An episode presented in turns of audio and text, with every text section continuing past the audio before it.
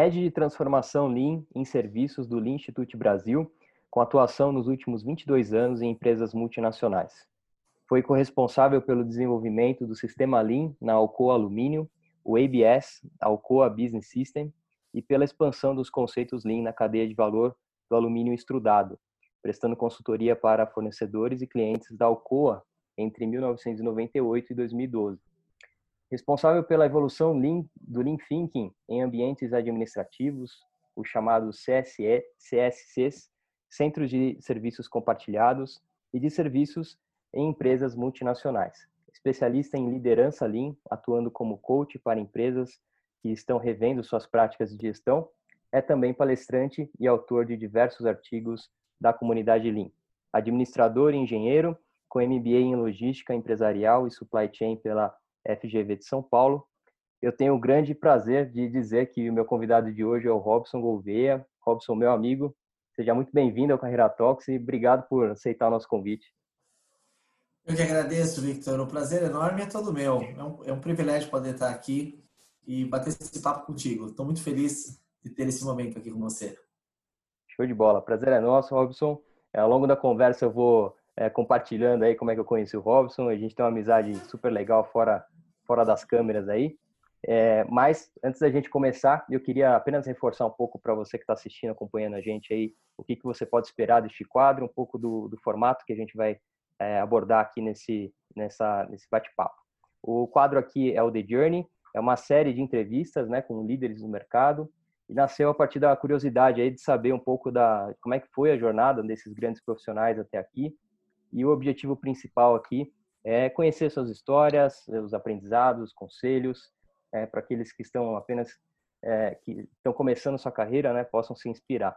Né? A gente vai passar por alguns tópicos aqui como estudos, networking, é, grandes decisões, liderança para quem não é líder, que é um tema que eu sou apaixonado, é, para quem é líder também, é, futuro do trabalho, diversidade e inclusão, é, enfim, qualquer outro tema que possa surgir. Vai ser um bate-papo muito gostoso. Então, sem mais delongas, Robson, vamos começar. Quero te perguntar, compartilha com a gente aí como é que foi sua trajetória profissional até aqui.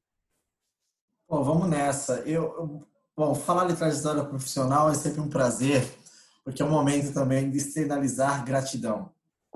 E pensando em trajetória profissional, eu tenho duas profundas gratidões. A primeira pela empresa que eu comecei minha, minha trajetória profissional, que é Alcoa Alumínio. É, é, eu não sei se eu já te contei essa história, Victor, mas eu, como um jovem no interior do estado de São Paulo, morando em Sorocaba, é, quando você é, pensava em iniciar o trabalho para os jovens no interior do estado de São Paulo, não deve ser diferente de outras regiões do Brasil, mas era começar a trabalhar numa fábrica. O grande desejo era entrar numa fábrica. E a Alcoa me abriu as portas no final da década de 90 é, 1997, e tive uma experiência incrível dentro dessa grande organização chamada Alcoa Alumínio, em que passei 15 anos da minha vida. Bom, e a segunda organização que eu tenho uma profunda gratidão e que faço parte hoje é o Lean Institute Brasil. Ah, então é um prazer enorme poder falar dessas duas empresas, Alcoa e Instituto Lean aqui no Brasil, que uh, se resume a minha trajetória profissional ao longo de 22 anos aí atuando e apoiando grandes organizações. Perfeito. É, e aí eu queria explorar, explorar um pouco mais as experiências aí e se você pudesse destacar o principal projeto ou atividade, a gente eu, eu dei um spoiler aí na bio, né? Mas qual grande experiência que você teve aí que, que mais te ensinou? A gente sabe que qualquer atividade ensina, né? Mesmo aquelas que dão certo, as que dão errado, a gente tira um aprendizado daquilo. Mas qual projeto ou atividade mais você mais aprendeu é, ao longo da tua, da tua carreira aí? Pode citar mais de um, não vou dificultar não. Ah, legal. Não, você sabe que Bill engana muito, né, Victor? A Bill, de vez em quando, eu quando eu estou me apresentando, alguém me apresenta, às vezes eu caio também nessa armadilha de ficar falando da Bill que eu estudei e o que eu me formei e que eu estou estudando, né? É, mas acho que eu acho que isso na verdade foi uma consequência de algumas escolhas que eu fiz ao longo da minha trajetória profissional. Então vamos lá, o que, que eu né, o que foi de aprendizado e grandes realizações. E eu volto ao início da minha trajetória profissional lá em 1997. Diferente é, de algumas pessoas e diferente de alguns líderes que ocupam posições de destaque hoje nas empresas, eu comecei na operação, Victor. Eu comecei lá, lá no chão de fábrica realmente, especificamente na Alcoa, né? É gostoso falar da Alcoa hoje com tanto orgulho, mas eu comecei na Alcoa e tenho orgulho disso também, carregando caminhões. Eu não te contei essa história ainda. É uma oportunidade de bater esse papo. Eu entrei, né? Um amigo me indicou, falou: Robson, venha. É, é, a Alcoa está contratando pessoas e venha trabalhar conosco nessa empresa. É uma bela empresa. Eu nem sabia o que era Alcoa. Quando falou Alcoa, eu falei: sei lá, acho que faz álcool. Não tinha a menor ideia, né? Ah, e quando eu cheguei, fiz a entrevista, etc., é, e me falaram da vaga, eu, enfim, não, não tinha acabado de terminar o colegial ainda. Eu estava em curso técnico, enfim, é, não tinha nenhuma formação. Então, entrei na parte operacional da Alcoa. E ali começou a minha, eu acho que ali começou, Victor, falando de carreira, ali começou, acho que o primeiro grande aprendizado. É que independente da posição que você ocupa, esteja atento às oportunidades. Então, eu estava ali carregando os caminhões, mas eu estava olhando o que estava acontecendo à minha volta. E naquele momento, eu tive a oportunidade de está no momento em que a Alcoa estava implantando o Alcoa Business System, que foi uma revolução, uma grande revolução nessa gigante do alumínio.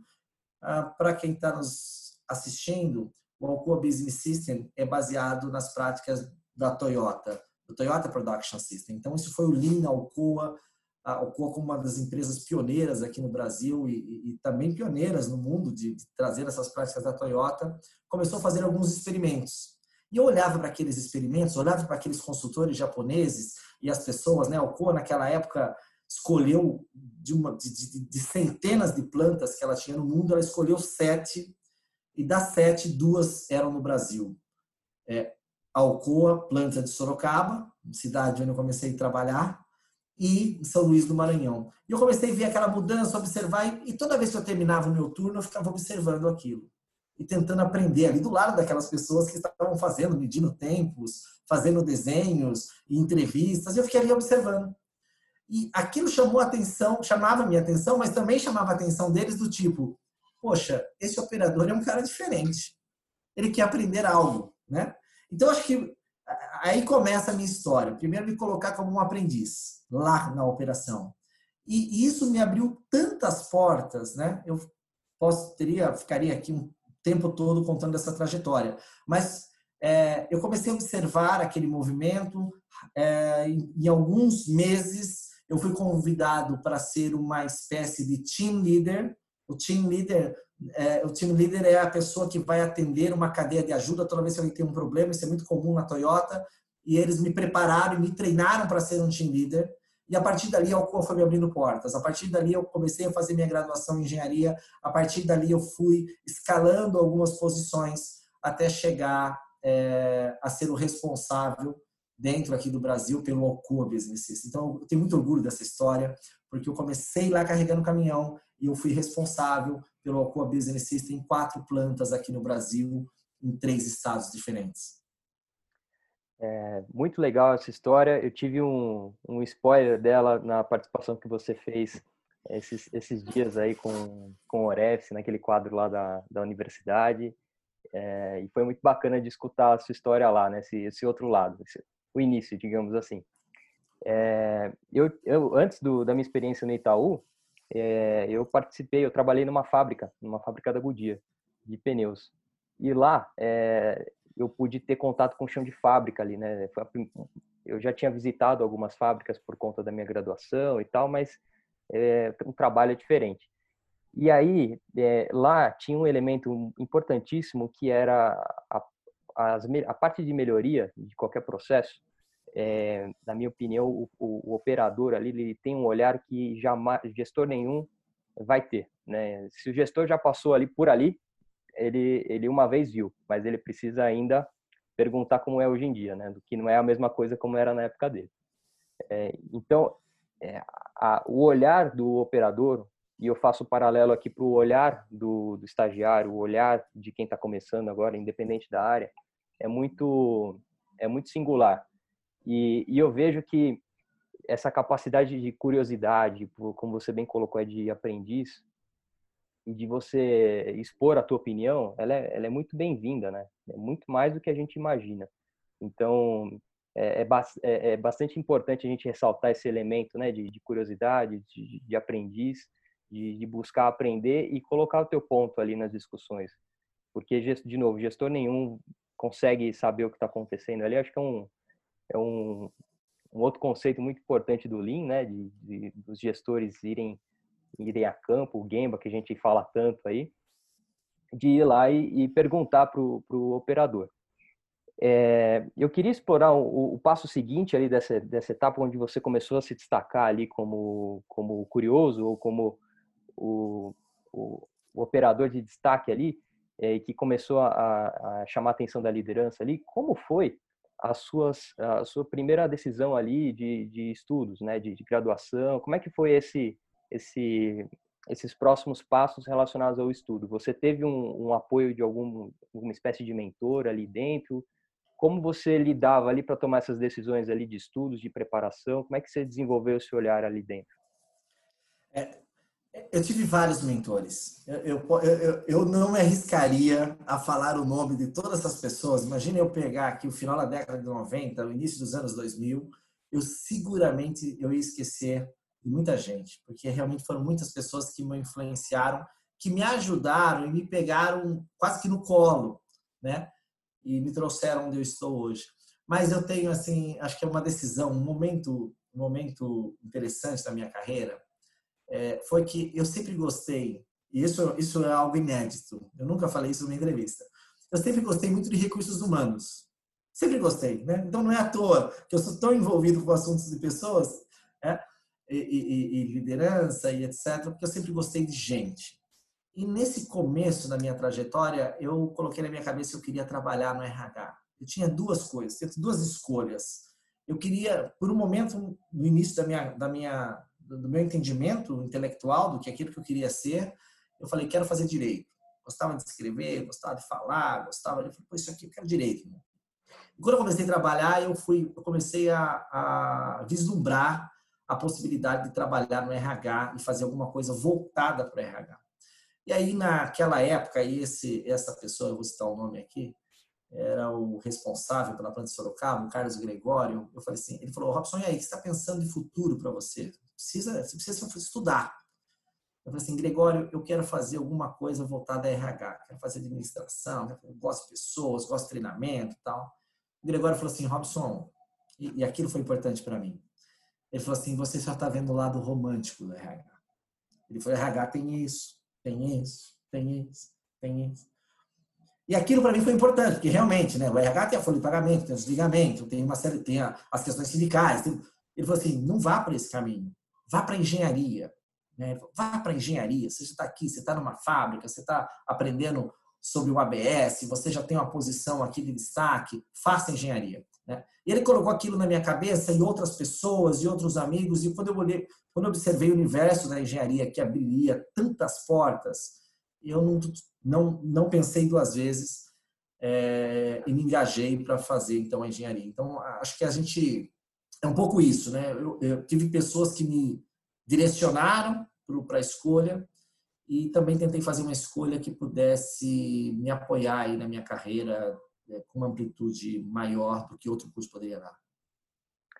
Interessante o ponto. É, e eu queria conectar com o meu próximo, meu próximo questionamento aqui relacionado a, a networking.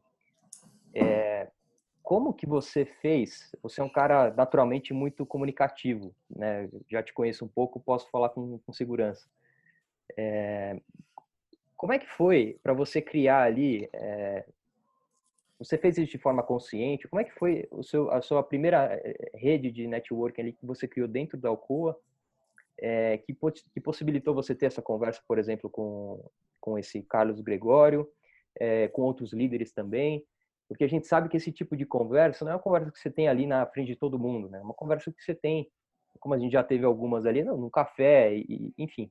É, que como é que foi para você isso? Se você pudesse dar uma dica para as pessoas aí que estão no início da carreira, que muitas vezes ficam com vergonha de se aproximar de outros líderes, às vezes até do próprio líder. Como é que você vê isso? Bom, network é uma palavra que eu, que eu comecei a ouvir com uma intensidade na última década. Talvez 10 anos para cá, todo mundo fala de network, até porque o network hoje é muito facilitado por rede social e tantos outros meios, né? É, mas network, não se, primeiro, não se limita à rede social. Esse é o primeiro ponto. O segundo ponto que eu quero deixar como, como mensagem, de dica para as pessoas que vão estar nos assistindo é o seguinte. É, vou usar uma frase de Michael Jordan. Michael Jordan diz o seguinte: todo arremesso que você não faz, você erra. Todo arremesso que você não faz, você erra. Então eu diria o seguinte: eu sempre fui um jovem abusado. Então, o que era o jovem abusado? Eu estava lá na fábrica, mas eu transitava ali no administrativo, onde estão as lideranças, e, e dava bom dia, dava boa tarde para eles, e achava um, pre, um, um pretexto para bater um papo ali no café, para encontrar no meio do caminho, para fazer. É, primeiro, não por uma questão só de interesse, sabe, Victor? Eu acho que quem está começando a carreira agora, ou quem já está no meio da carreira agora, ou quem está terminando a carreira agora, a minha dica é a seguinte: preste atenção nas pessoas, em todas as pessoas, todas as pessoas, por dois motivos. Primeiro, porque nós somos observados o tempo todo. Às vezes você não percebe, né? Você não percebe, não é, não é só o seu supervisor, o seu gestor, ou seu diretor, ou seu gerente, ou qualquer nomenclatura que você queira dar aqui, que está olhando para você. Os pares dele também estão olhando para você. As pessoas da organização também estão olhando para você. As pessoas abaixo também estão olhando para você. Então, eu acho que eu acho que o que me ajudou nesse network, a dica que eu dou para as pessoas nesse assunto de network é respeite as pessoas, independente do nível. Faça isso, mesmo que num primeiro momento isso não seja espontâneo, faça que com o passar do tempo se torne espontâneo. E aí você vai ter um, um network, não pensa que network é só de você para cima. Network no, sentido hierárquico da, da, da, minha expressão. Network é de você para o lado, é de você para baixo, é de você com todas as pessoas. E você vai ser notado. Interessante. É, você falando, me resgatou um, um, episódio que eu tive na, lá na fábrica. É, um pouco do meu dia a dia ali, enquanto estagiário, era interagir ali com a planta, né, com o pessoal ali, é, os operadores ali que estavam construindo os pneus. E eu estava numa área de desenvolvimento de produto. Então, basicamente, o que eu tinha que fazer é atrapalhar o trabalho deles, né? Porque eles estavam ali com a máquina toda setada para produzir é, 100 unidades no dia, 200 unidades no dia. Eu tinha que ir lá para falar, ó, puxa, você faz quatro, cinco pneus aqui para mim, o cara tinha que mexer em tudo lá. Claro que já estava combinado com, com a turma lá do PCP e tal, mas é, era uma, era um, tinha um, uma cultura ali de que a gente meio que atrapalhava, né? O, o andar da, da carruagem ali, digamos assim. E, e aos poucos, e aí e foi um aprendizado legal que eu tive na minha carreira, que na, na linha eles não usam crachá, né? Porque pode a máquina pode puxar, então eles não davam um crachá no bolso. E, e eu não conseguia decorar o nome dos caras ali. E eu não tinha lido em lugar nenhum, mas eu sabia que se eu tivesse uma interação ali pelo nome ou pelo apelido, me facilitaria. Então eu perguntava o nome dele, a primeira vez que, eu, que ele me ajudava, e eu anotava na minha agenda. Então o cara da vulcanização é o Bahia. O outro era o Ah, que legal. Tal, e é um gordinho, baixinho, barrigudo, tal. Eu anotava as características ali, antes de ir lá naquela área, eu dava uma olhada como que era o nome do cara. E eu chegava lá, fala Bahia, batia no ombro dele, tal, não sei o quê, e puxava um assunto ali. E aquilo, ao longo do, dos meses, foi me abrindo umas portas que os caras me ajudavam é, muito, assim, mudou o, o, o, formato. E eu aprendi isso na minha carreira de forma um pouco natural e, e eu levei isso para as outras áreas que eu tive, outras empresas também que eu, que eu participei. Então, eu queria compartilhar isso porque faz muito, faz muito bem você ter esse olhar atento que o, que o Robson colocou aqui, né? De respeitar as pessoas, de você investir energia, de fato, em criar relação com as pessoas. Né? É, e, e é uma coisa tão gostosa, você falou disso, eu me lembrei, né? É, para não ficar tão, tão preso no passado, mas quando eu vou lá para o passado, né? Hoje é fácil capitalizar os aprendizados do passado, etc e tal, né? Porque você, você, você acaba jogando um outro olhar para isso. Mas quando você é operador de fábrica, né? Isso, isso, eu não vou contar, os apelidos que eu tinha na fábrica. Porque hoje você colocar apelido é um bullying, vai ser é, complicado. Exato. Né? Mas antes era uma coisa absolutamente normal. E engraçado que hoje a gente intelectualiza a história da confiança, né? Como você gera confiança. Mas quando você criava aquele apelido, aquela empatia, ah, é o, é o meu amigo, quem que é? O Penélope. Quem que é esse aqui? Ah, esse aqui é o Catatal. Quem que é esse aqui? Pô, esse aqui é o Zé Ruela. Esse aqui... Aquilo gerava uma conexão que era divertido, gerava uma intimidade. Exato. Isso acho que em fábrica até hoje tem muito disso. Né?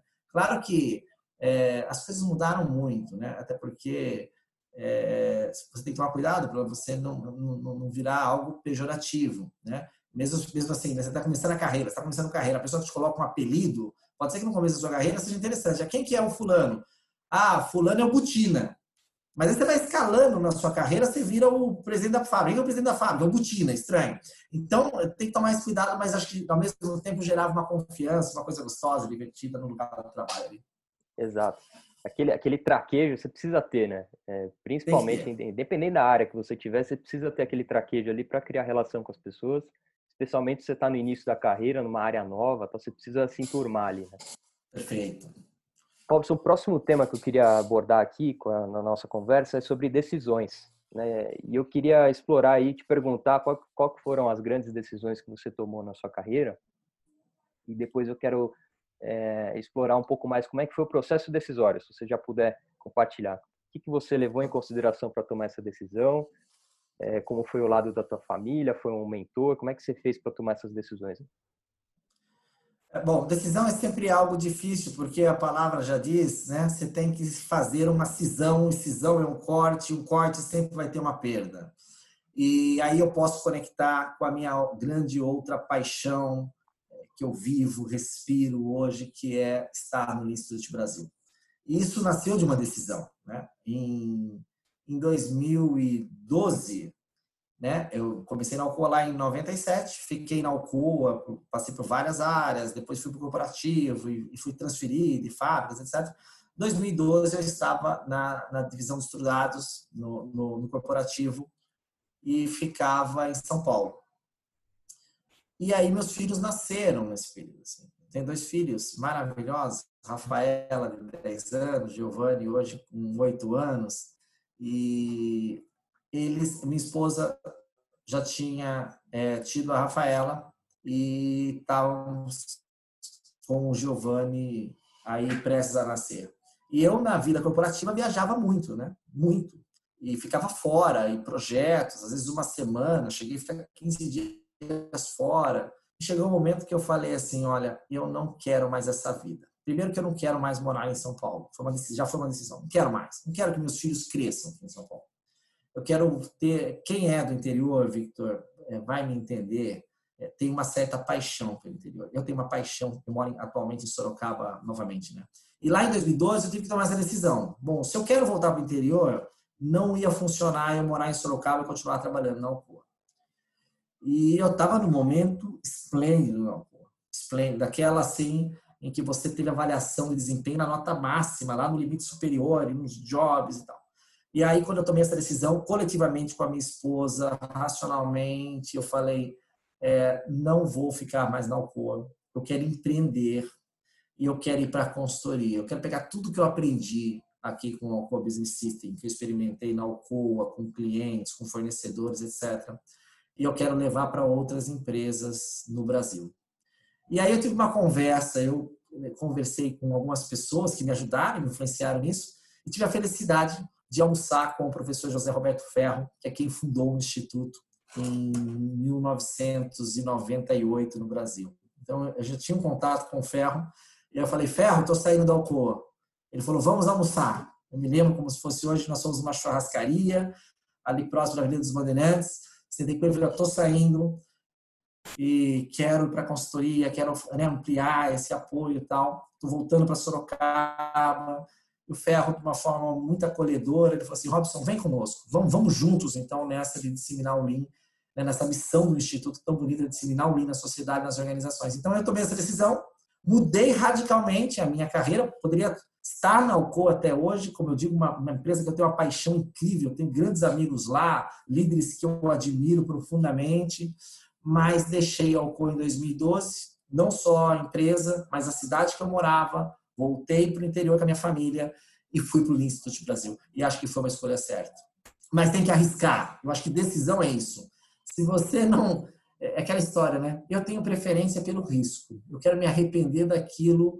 Ah, eu não quero me arrepender daquilo que eu não fiz. Eu posso até me arrepender de algo que eu fiz e falar, errei, não tem problema. Mas eu não quero me arrepender de algo que eu tentei fazer e não fiz.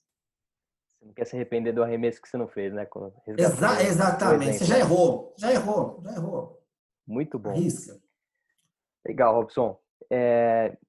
E aí, quando a gente fala de liderança, aí, sua jornada aí junto, é, a sua própria liderança, junto com, é, com a proximidade que você tem com tantos líderes aí de mercado também, o que, que você pode dizer né, sobre o, o, item né, de a, a habilidade de liderança para quem ainda não é líder? Porque muito se fala de, de liderança, que a gente tem que ser líder e tal, e uma das minhas missões aqui é desmistificar a liderança, né? Porque às vezes as pessoas acham que é muito complexo e tal. E eu queria que você compartilhasse um pouco da, da sua visão de liderança, como é que você identifica a liderança, aquelas pessoas que, é, por exemplo, não, não tem o cargo ainda de gestão, não tem uma equipe ainda debaixo delas para fazer a, a, gestão. E se você pudesse fazer algum, algum vínculo aí, é, de repente, com o início da sua carreira, né? Porque quando você estava ali como operador que você começou a se destacar ali, acho que você exercitou um pouco de liderança ali, né?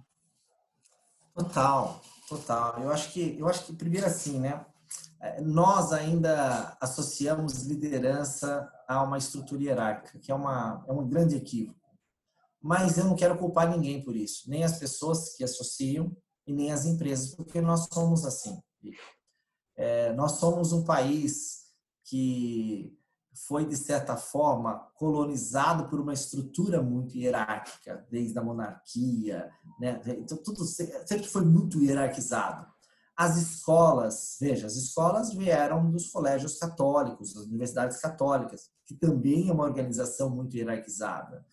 Né? As universidades também é uma organização muito hierarquizada. Você que está nos assistindo, que aí está se formando, ou que já que recém se formou, você, seguramente tem professores, se você não chamasse ele de mestre, ele, ele, ele desconta a nota tua, é mestre, é o doutor. Então tudo é muito hierarquizado. Quando você chega na empresa, você encontra a mesma coisa que você aprendeu a vida inteira. Tudo é hierarquizado, né? É o gerente, que é o diretor, etc e tal. Então as pessoas associam liderança a isso. E liderança não é isso, definitivamente. Você aprende liderança de várias formas, né? Você aprende liderança no movimento juvenil, seja da sua paróquia, seja do seu centro espírita, seja da sua denominação qualquer que você participe, ali você pode exercer liderança. E eu comecei o meu, o meu, o meu, a minha liderança e exercer liderança, inclusive é, olhando também esse lado é, comunitário, espiritual é, do meio que eu vivia. É, e dentro da, da, da vida profissional, eu acho que assim o líder é aquele que se posiciona então, se você está num nível, se você é um analista e você se posiciona, você pode assumir liderança. Eu costumo dizer, é a liderança temporária, é a liderança situacional. Então, você pode ser o líder daquela reunião, você pode ser o líder daquele encontro. Você tem que expressar suas ideias, né? né? Quantos grandes líderes que nós conhecemos que eles nasceram, às vezes, de grupo de estudantes, né? Do líder da sala. Quem que vai ser o líder da sala? Pô, eu quero ser quem que vai lá conversar com, com os professores? Poxa, eu vou lá falar na sala dos professores, porque a gente tem uma situação aqui, eu preciso resolver. Então você começa isso e você vai se graduando, mas primeiro, se permitindo experimentar. Porque o lado da liderança, todo mundo acha que liderança é sobre você é, influenciar pessoas, você falar bem com as pessoas, você ter boas técnicas, boas teorias mas não é exatamente isso. Né? É, liderança é você estar vulnerável para acertar e errar. E isso não, não importa o nível que você está. Então, se você está no nível, é, iniciando a sua carreira, independente do se você tem esse cargo ou não, se permita experimentar, se permita se expor, porque vai dar certo e vai dar errado. Mas posso te garantir, vai dar muito mais certo do que errado assuma essa liderança, assuma esse protagonismo. Né? Nós estamos num momento aí que todas as empresas estão fazendo transformação. É transformação digital, é transformação pelo momento do home office, é transformação porque a organização está achatando, é N transformações. Como que você se posiciona nessa transformação? Você é aquele que está resmungando, falando, ai meu Deus, o que vai acontecer agora? Não sei para onde eu vou, a organização mudou tudo, tal. Ou você é aquele cara que está olhando para a mudança, como eu olhei para a mudança lá na Alcoa e falei, eu vou me engajar nessa mudança aqui e vou liderar essa mudança. É essas pessoas que vão construir o futuro. Então tem que pensar assim. Muito bom. Você tocou num ponto agora, eu acabei de lembrar e, de, uma, de um momento muito legal. Foi uma palestra que eu assisti sua sobre a síndrome do super-herói. E, e, lá você navegou, né, por esse por esse pilar aí da, da vulnerabilidade e tal. E quem está chegando agora no mercado é possível que não tenha isso, né? essa essa as gerações mais atuais aí, os, os mais novos, eles já são muito diferentes dos anteriores, mas é possível que, pelo exemplo, eles é, assimilem algum, alguns comportamentos que a gente é, a gente está trabalhando para que eles deixem de existir, né? E um deles é que você tem que ter resposta para tudo, que você não pode errar, que você tem que ser é, 100% assertivo em todo em todo o tempo.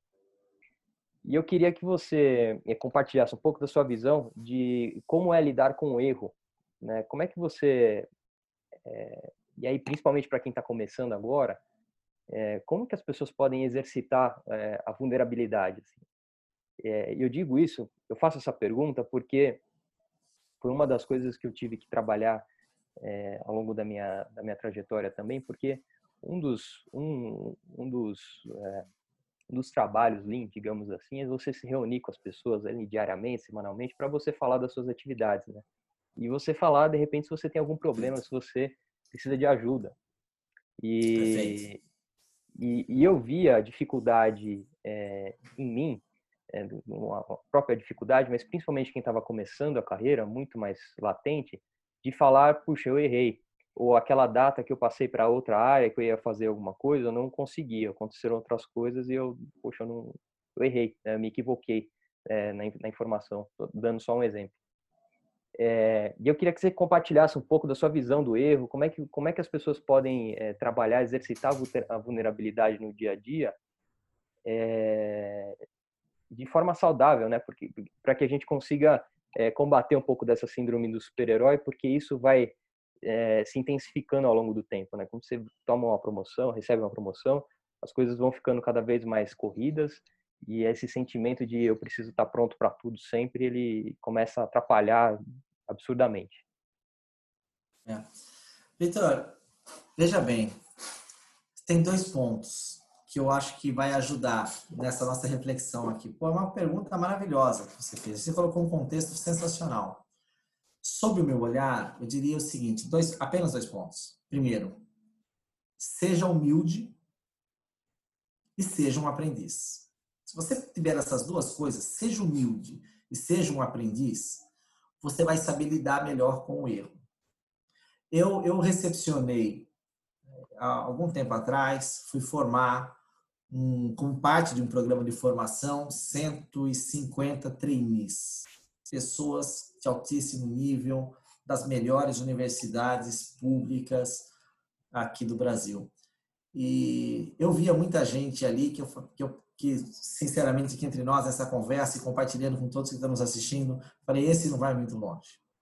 Porque ele que acabou de chegar ele tinha um comportamento pior do que pessoas que estavam nessa empresa há 10 anos, já com uma arrogância, o nariz empinado, eu sei tudo, eu sou maravilhoso. esse não vai longe. Né? É, e esse nunca vai se colocar vulnerável, porque ele tem uma vaidade, ele tem um ego tão grande que ele não vai assumir, ele não vai, ele não vai, primeiro ele não vai se permitir errar, segundo ele não vai assumir, ele não vai permitir que as pessoas que estão abaixo dele, no dia que ele assumir uma posição hierárquica, errem, porque ele é muito vaidoso, é o ego, né? Isso é ruim. Então, quando eu falo de humildade e quando eu falo de ser um aprendiz, é que quando você é humilde, no sentido assim, por isso que eu falo que a bio ela, ela nos engana mesmo. A bio, bio é uma consequência do que você conquistou na sua vida por N situações e por, e por várias portas e pessoas que te deram as mãos. Mas é, eu acho que o, o, ponto central é você estar, é, primeiro, atento a sempre aprender. Você é um aprendiz. Nós somos um aprendiz. Quando você tem essa cabeça de falar assim, eu sou um aprendiz, estou aqui aprendendo, não importa, não importa no que eu me graduei, não importa a posição que eu assumi, eu estou aprendendo. E aí você comete um erro, ou alguém te aponta um erro, você lida com aquilo mais fácil. Porque você já criou esse mindset, como diz Carol Dweck, né? Você criou já esse mindset de aprendiz. Então você fala assim, não tem problema o Victor falar que eu falei algo errado aqui, ou que eu escrevi algo errado, ou que eu me posicionei errado, não tem problema, porque eu estou aprendendo. E o Victor entende que eu estou aprendendo, porque ele sabe que eu não sou arrogante, ele sabe que eu sou humilde. Então, essa questão da vulnerabilidade é interessante porque as pessoas acham que vulnerabilidade é expor fraqueza. E, e vulnerabilidade não é expor fraqueza. Vulnerabilidade é você colocar-se numa situação em que você vai ser você mesmo. E tudo bem, tudo bem que ah, o Robson fala sobre liderança, né? Eu treino líderes. Mas pode ter certeza, você que está nos assistindo, muitas vezes eu sou um mau líder. Ah, mas o Robson, está treinamento de liderança, tudo bem, mas às vezes eu erro. Eu erro várias vezes. As pessoas falam assim, Robson, pisou na bola com a gente aqui. Então, é, essa é a dica, Victor. Para quem está começando, para quem já está e para quem está independente da posição, seja humilde e seja um aprendiz. Muito bom. Robson, vou, eu vou precisar evoluir, né? Senão a gente vai ficar aqui horas e horas. Eu queria te fazer mais umas cinco perguntas desse tema. Tá uma delícia, tá uma vamos, delícia. Vamos evoluir. É, fazendo gancho com a próxima, assim, de habilidades. É, hoje, hoje se fala muito de habilidades e se você pudesse, é, para cada nível ali de, de, de, profissional, tem, uma, tem alguma habilidade específica ali para ele trabalhar, mas se você pudesse é, dar um, dar um direcionamento aí para quem está no início da carreira, que tipo de habilidade, é, e, e, e, aí podemos falar mais de comportamento, de soft skill, nem tanto o case ali, mas que tipo de habilidade que esse jovem pode ou precisa ou poderia investir é, energia para desenvolver nos dias de hoje hein? É, é, eu vou fazer uma combinação. Eu vou, eu vou fugir do seu script e fazer uma combinação de soft e hard skills. Eu vou começar com hard, assim, e, e, e, esse é o meu momento aqui. Primeiro, aprenda Lean. Acho que esse é o primeiro. Se você não sabe o que é Lean, aprenda o que é Lean. Mas não é aprender só no sentido de intelectualizar, comprar um livro, ficar é, lendo um artigo. Aprenda e tenta fazer algo. Eu acho que esse é o ponto. Né? É, as empresas cada vez mais vão precisar de Lean, precisam de Lean, e, e é um caminho. É, acho que é uma, tem feito uma grande revolução na, nas empresas. É, o segundo ponto é aprenda sobre pessoas. E aí sim, talvez um pouco mais. Eu não gosto do termo soft skill, porque eu acho que soft skill é uma coisa tão hard, é tão difícil você é, entender de pessoas e de respeitar as pessoas e de olhar no, no, né, nos olhos das pessoas. Nós temos um amigo em comum, né, Victor, que eu adoro, você também adora, eu faço questão de citá-lo aqui, que é o Ricardo Orefs, que eu, eu sempre me, não, me esqueço disso, né? O Ricardo Orefs fala assim, a pessoa ela quer ser, ela quer se conectar com as pessoas, mas ela não dá bom dia, ela não dá boa tarde, ela não fala como você está. Então, então assim, primeiro, você jovem, é, começa a notar as pessoas, e como nós, como nós comentamos aqui no início dessa entrevista, né? Começa a notar as pessoas que estão ao seu redor. Esse é o soft skill da comunicação, verbal e não verbal, é super importante. O soft skill da, da, da escutativa, de você escutar, né? mas não só escutar no sentido da, da, da audição em si, mas escutar com atenção o que as pessoas estão fazendo para você é uma coisa super importante. Né? Ah, o soft skill de você saber trabalhar em equipe e dar lugar às pessoas para que elas tenham destaque em detrimento do seu, né? Coloca as pessoas em primeiro lugar, faça as pessoas trabalharem, eu acho que é um outro ponto importante. Então, se nós olharmos do ponto de vista de, de soft skills, é, é, eu diria, você precisa aprender o lado humano. Você assim, me formei, sou engenheiro naval, sou engenheiro químico, minha sobrinha Nicole, é, vou convidar ela para assistir essa nossa bate-papo, está se formando em engenharia química na Unesp em Araraquara, está com né, todos aqueles sonhos, e etc. Eu tento de alguma forma influenciá-la, mas quem sou eu? Não quero também criar, ter nenhuma pretensão de influenciá-la. Então você sai com aquele techniquez muito pesado. E quando você chega a trabalhar, você vê que o técnico, a técnica é importantíssima, lógico, imagina, não vamos surgir aqui. Mas você fala, você descobre que você vai ter que lidar com gente. A não ser que você tenha que fechar fechado numa sala, você sozinho. Mas do, né, a maioria das pessoas vão ter que saber lidar com gente. Então, minha dica é essa, duas. Eu posso resumir em duas. Aprenda Lean e saiba lidar com gente.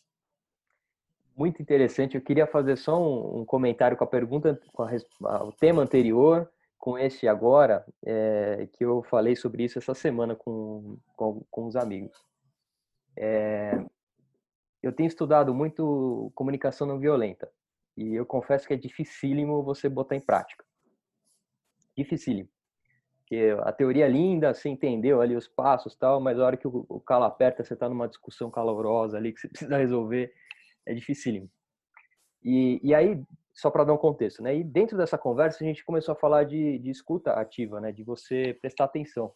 E uma das coisas que eu tenho trabalhado também, e até com a gente falou sobre isso recente aí, é, e até por conta das, das dessas entrevistas aqui, é, de você estar tá presente ali para a resposta do, do outro, né? 100% presente, é, ao invés de você ficar pensando já o que você vai é, responder ali ou, ou pensando que você vai falar em seguida, né? Então a pessoa parou para respirar, você já começa a falar um monte de coisa. E eu comecei a ver que as dinâmicas é, de hoje em dia, né? As dinâmicas é, e aí não só no trabalho, em qualquer lugar, é, as conversas estão cada vez mais assim, né? As pessoas falam, falam, falam, falam, ela para para respirar, a outra fala, não assimilou o que a outra falou, enquanto a outra está respirando, ela já está pensando no que ela vai falar e aí fica aquela conversa de que ninguém assimila nada. E, e o comentário é o seguinte, que eu queria é, conectar as coisas. É, eu tinha é, muito receio de, de quando é, de prestar atenção 100% no, no meu interlocutor e aí, a hora que ele parar de falar, eu não tenho o que falar, porque eu não pensei o que eu ia falar, de ficar aquele, aquele silêncio. E eu tinha esse, esse, esse medo, esse receio. E aí eu comecei a, a, exercitar isso em ambientes ali de segurança, né? Pessoas que são mais próximas e tal. E, para minha surpresa, é, a, o grau de profundidade das conversas foi cada vez maior quando eu me conectava 100%. Maior. Então, é, isso foi um era um mito para mim a hora que caiu por terra. Então, hoje em dia eu me sinto muito mais à vontade de prestar 100% é, atenção no que está acontecendo ali. E, e até quando, eu não, quando o interlocutor para de falar, é, e até aqueles segundos ali, fica dois, três segundos para você pensar o que você vai falar, eu, a percepção que eu tenho é que o interlocutor também ele aprecia aquilo, fala, nossa, ele estava realmente prestando atenção em mim e agora ele parou para pensar o que, que ele vai falar é, você Exatamente. se colocar neste, neste papel de você prestar atenção ali de forma muito ativa, é exercitar um pouco da vulnerabilidade que o Robson bem colocou é, agora na última, na última pergunta. E, para fechar só esse tema, eu queria é, dar o exemplo de um estagiário que trabalhou comigo, é, e esse rapaz, ele, impressionante, ele, ele vinha pedir feedback, e ele, você falava o feedback para ele, ó, pode fazer aqui, ali, exercita mais isso aqui. Ele prestava uma atenção absoluta, absurda naquilo, não retrucava, não falava, não, não retrucava, colocava em prática na hora seguinte ali o que você, o que você falou. Eu ressalto esse exemplo porque é dificílimo de achar pessoas assim que escutam de forma ativa e, colocam em prática e que conecta com a questão de ser humilde, ser aprendiz. É isso. Por que elas dizem feedback? Ser humilde, ser aprendiz. E são pessoas que a gente não esquece mais, né? Eu, eu trabalhei com estagiários assim que eu adoro. Eh, conheci pessoas que entraram como trainee na organização que eu estou hoje, que eu tenho paixão, enorme paixão, eu estou trabalhando com uma pessoa, fazendo essa pessoa é incrível, porque ela é gentil, né? Aquela história da dica do filme do extraordinário, né? Que, é um filme extraordinário. Fala assim, e se o pessoal fizer isso, seja gentil se ela fizer isso? Seja gentil. Seja gentil, uma coisa super importante. Às vezes a pessoa que está começando o trabalho agora, ela está tão afoita, né? Que ela esquece. Eu estava numa reunião de Zoom com executivos numa empresa e aí eu, eu tinha uma pessoa que estava me apoiando. Era, era uma pessoa que tinha começado agora também a carreira, estava me apoiando para evitar que tivesse um problema técnico, né? Então na preparação eu estava lá com, com mais de uma, de uma dezena de executivos e na preparação ela ia conversando um por um. Então ela falava assim: é, é, Victor, sua câmera está fechada. Aí virava outro, estou colocando nomes aqui, Ana, é, seu áudio. Aí eu parei e voltei para ela e assim, viu, coloque por favor, por gentileza na fala. Porque veja, por favor, por gentileza, isso nunca vai sair de moda. Nunca. Isso não é, isso não vai determinar se você é rápido, eficaz, se você é, não. Por favor, por gentileza sempre vai ser bom. Então. E abre muitas portas. E muitas portas. Robson, é, queria um pouco da sua opinião agora sobre o futuro do trabalho. É, não, já em janeiro já não dava para prever, já para responder essa pergunta. Eu já te compliquei agora posso com durante uma pandemia, né? Mas o que, que você acha que, que a gente pode esperar aí da, do futuro do trabalho, de, de transformações que a gente vai ter ali, é, especificamente nas carreiras? É, se você pudesse ali dar um, é, um toque ali, o que, que você fala, o que, que você conversa com seus filhos hoje sobre, sobre o futuro do trabalho? Não sei se eles já estão te perguntando aí o que fazer. Eu sei que você é super ativa e colocou eles para assistir uma live aí de, de, racismo esses dias. Eu adorei, achei incrível. É, comenta um pouco sobre isso. Como é que você percebe o, futuro do trabalho aí, o futuro próximo ali, os próximos três, cinco anos aí que está tá batendo na porta. E a gente sabe que tem uma série de transformações para acontecer, mas a gente não tem data de, a data ali para acontecer, né? Como é que você percebe isso tudo? A, a, minha esposa, Maria Cristina, que é uma pessoa que amo muito, e, e, que tem um carinho, é, devo muito a ela também que eu sou e, e é uma mãe maravilhosa meus filhos. E ela é, há um tempo atrás, quando meus filhos, né, estavam ali no celular, etc e tal, ela repreendia eles, falando assim: "Chega de tecnologia por hoje. Chega de tecnologia". E aí teve um dia que eu né, falei: "Cris, né, chamo ela assim, Cris, vamos conversar". Falei: "Para com essa expressão, chega de tecnologia".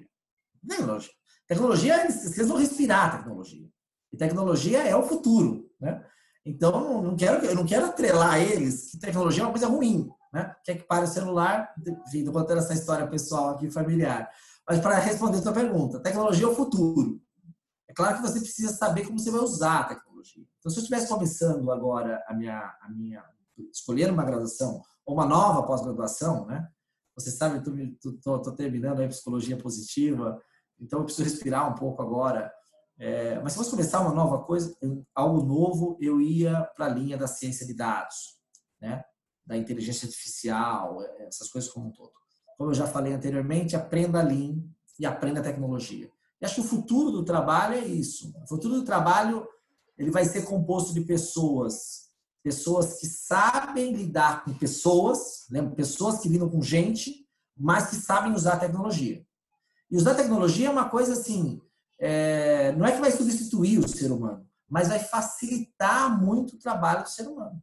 Veja bem, essa nossa, esse nosso encontro aqui, se nós não tivéssemos o uso da tecnologia, nós íamos buscar uma agenda, sei lá, quatro, cinco meses depois da data que nós tentamos aqui e provavelmente ia remarcar algumas vezes. Então, ela nos aproximou incrivelmente. Eu não sei, né? É incontável o número de pessoas que nós vamos atingir através da tecnologia, que é muito legal.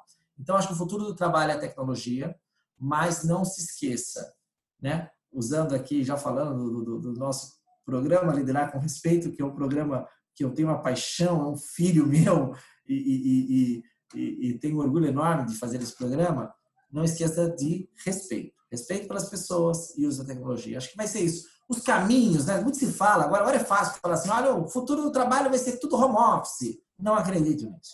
Acho que, acho que o home office veio Há, há, há, há, anos que se tenta falar de, de, home office. IBM no passado tentou fazer home office com todo mundo, fracassou. Outras empresas do Vale do Silício já tentou fazer home office, home office com todo mundo, fracassou. É, eu acho que o futuro agora vai ser um misto de pessoas que vão trabalhar é, no home office. Primeiro precisam aprender a trabalhar no home office, já daria, daria uma outra entrevista aqui, porque a pessoa trabalhar em home office, ela começa também às 8 da manhã, vai até às 8 da noite, isso não é home office, isso não é vida. Né? Então vai ter que aprender a trabalhar no home office vai ser um misto de pessoas que estão em home office, pessoas que estão nos escritórios. A XP acabou de, de, de, de, anunciar que está criando a Vila XP em São Roque aqui. Então é um, é um misto, né? É um misto. Então esteja atento, você jovem, tecnologia e pessoas. Isso nunca vai ser de moda.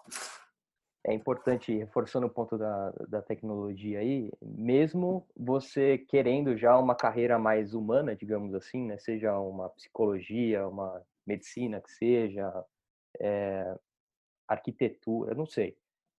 Uma, um lado mais é, que você imagine que não vai ter tanta inteligência artificial, é importante que você saiba é, um pouquinho de, de, de, tecnologia, né, as grandes linhas ali, para que você possa também endereçar de uma forma é, mais efetiva ali para a área de tecnologia das empresas. Né? A gente vê, tem escutado muito isso, né, que é, tanto a turma da, da, tecnologia, da TI aí, precisa saber mais de negócio, e assim como a turma de negócio precisa saber também mais de tecnologia para saber para ter uma amplitude maior nas possibilidades ali para melhorar o dia a dia, melhorar os processos, para saber o que é possível sistemicamente ser feito, né? Então, é importante que todo mundo realmente exercite aí tecnologia, conhecimentos em tecnologia e é, o respeito que o Robson bem colocou.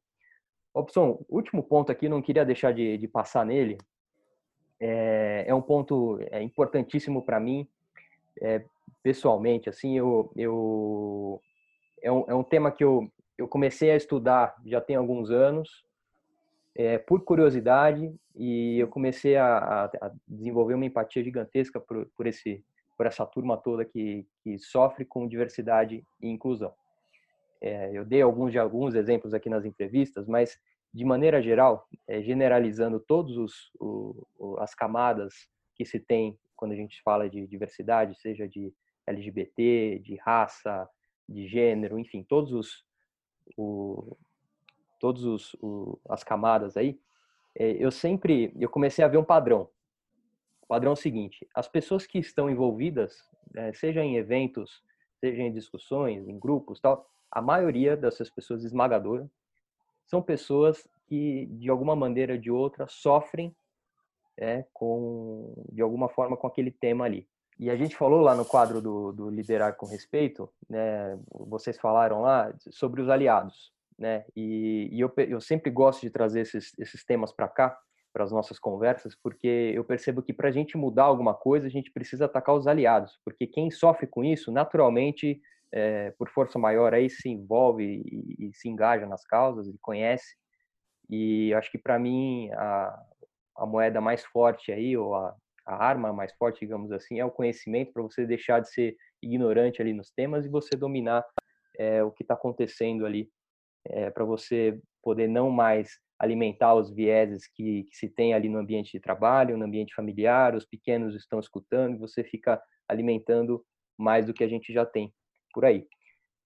Eu queria que você compartilhasse um pouco da sua visão sobre esse tema de, de diversidade e inclusão. A gente sabe que ele é, é super relevante, ele tem um espaço hoje importante nas pautas das empresas, nas agendas, é, não só pela, pela relevância, mas também pelo, pelo ganho de, de produtividade, de negócio que a gente sabe que tem. Né? Tem várias pesquisas aí falando que um time diverso e inclusivo gera mais negócio, gera mais, é, é, gera mais produtividade, produtividade, digamos assim.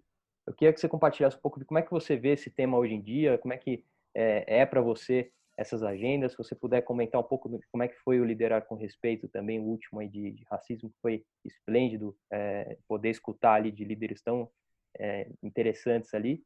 É, enfim, comenta um pouco sobre esse tema para a gente, eu quero, quero muito saber a sua visão. Ah, esse é um tema que nós precisamos ter uma cautela enorme para falar dele, mas em que sentido?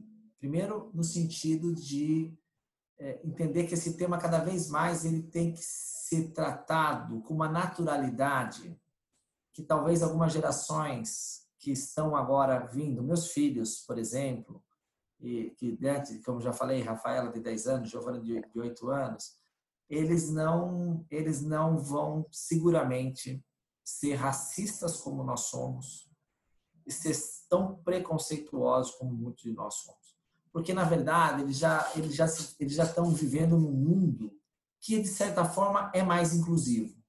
E acho que nosso papel de líderes hoje, né, e, e, e esse é o apelo também do liderar com respeito desse último é exatamente preparar as gerações futuras para que o termo diversidade, não só racismo, mas é, todas as tribos LGBTBI, etc., e tantas outras nomenclaturas, elas sejam aceitas né, como deveriam ser em todos os momentos.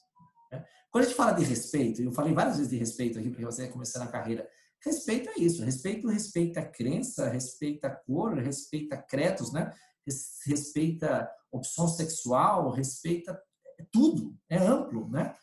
E você olhar para o indivíduo é, não pelo que ele representa ali, ou que ele acredita, mas pela pessoa humana que está na sua frente.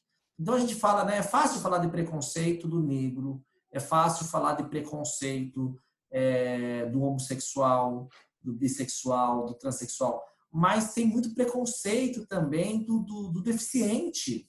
Eu me lembro quando há mais de uma década atrás nós começamos a trabalhar com os deficientes, né? Eu falava assim, é legal, você está fazendo inclusão deficiente, mas na hora do deficiente almoçar, ninguém ia com ele. Aí todo mundo achava legal. Mas na hora de falar assim, vamos junto, pegar lá o deficiente visual, o cadeirante, falar, peraí, a gente tem que esperar lá, vamos buscar o cadeirante. Não via isso. Então, acho que agora, Victor, eu tenho, eu falo isso com uma certa animação, que eu percebo que ah, há uma consciência inclusiva, a ponto de chegarmos no momento e não ter que ficar mais discutindo isso. Isso é uma coisa normal. Nós estarmos na sala com pessoas diversas vai ser uma coisa normal. E como você já falou, né? Se você não faz isso pela consciência da sociedade que você precisa representar e incluir, faça pela questão lucrativa, porque empresas que se preocupam com diversidade são mais lucrativas. Muito bom, Robson. Para encerrar aqui, minha última pergunta para você, eu prometo, eu vou te liberar aí. É, se você pudesse dar um, dar um conselho para você mesmo aí, lá na época da, da Alcoa, no início da carreira, o que, que você falaria para o Robson daquela época? Olha, é, você me pegou, Victor. Essa é uma pergunta. Eu acho que tem tantos conselhos que eu dou para mim diariamente que eu falo, pô, Robson, não faça, você fez uma bobagem, não faça isso. Mas eu, eu, se eu pudesse voltar no tempo, é, eu talvez tivesse começado a estudar inglês muito mais cedo.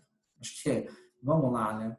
É, pode ser um, um, buzzword, uma bobagem para o público que está assistindo aqui, mas é, é, se preocupe em especializações, mas fale inglês fluente, porque o mundo é cada vez mais globalizado. Se você não fala inglês fluentemente, você vai ter dificuldades de se comunicar. E mesmo que você não esteja falando hoje, comece, não tem problema, mas não esqueça disso. Então, eu, eu, eu eu, eu, eu não tenho nenhuma fluência nativa em inglês, eu sempre me viro quando tenho que fazer uma reunião em inglês. Eu tenho certeza que se eu tivesse começado me preocupado com isso lá atrás, é, eu teria participado, não que isso mudaria totalmente minha carreira, mas eu teria participado de outras experiências que talvez, seguramente, né, é, formariam aí é, é, é, outros conhecimentos, outras coisas de outras portas que se abriram. Então, estudo inglês. Sei lá, acho que é isso que eu falaria para mim. Robson, estudo inglês. Muito bom, Robson. Queria te agradecer pela aula aí, foi um prazer para mim, não tenho dúvidas que, que foi rico para a turma que está acompanhando. Você que está aqui até agora acompanhando a gente, isso é um exemplo claro de que você quer mudar de nível na tua carreira. Então, é, Robson, super obrigado pelo, pelo teu tempo, pela tua energia, é, de verdade foi, foi muito especial para nós aqui. É isso, eu que agradeço. Eu não vi a hora passar aqui, tô, como eu falei, tô como se eu estivesse na sala de casa, batendo um papo com um grande amigo que é você, Victor. Obrigado pelo convite. Show de bola. Eu vou colocar todos os links aqui do Instituto, da, das, das mídias aqui do Robson, do Liderar com Respeito também, do, do quadro lá para vocês assistirem um pouquinho. Eu vou colocar especificamente também o, o, o link do artigo do, que você fez sobre o, o painel lá do racismo, que foi muito bom Isso. também. Eu e Tamires. Para vocês, Tamires atenciosa, como sempre, é, para vocês é, assistirem lá também, acompanharem o artigo, que acho que é muito importante a gente se empoderar de, de informação aí para é, botar no prumo aí, né, o, nossa sociedade. Robson, muito obrigado, viu? Um abraço. Obrigado a você, um abraço, até breve.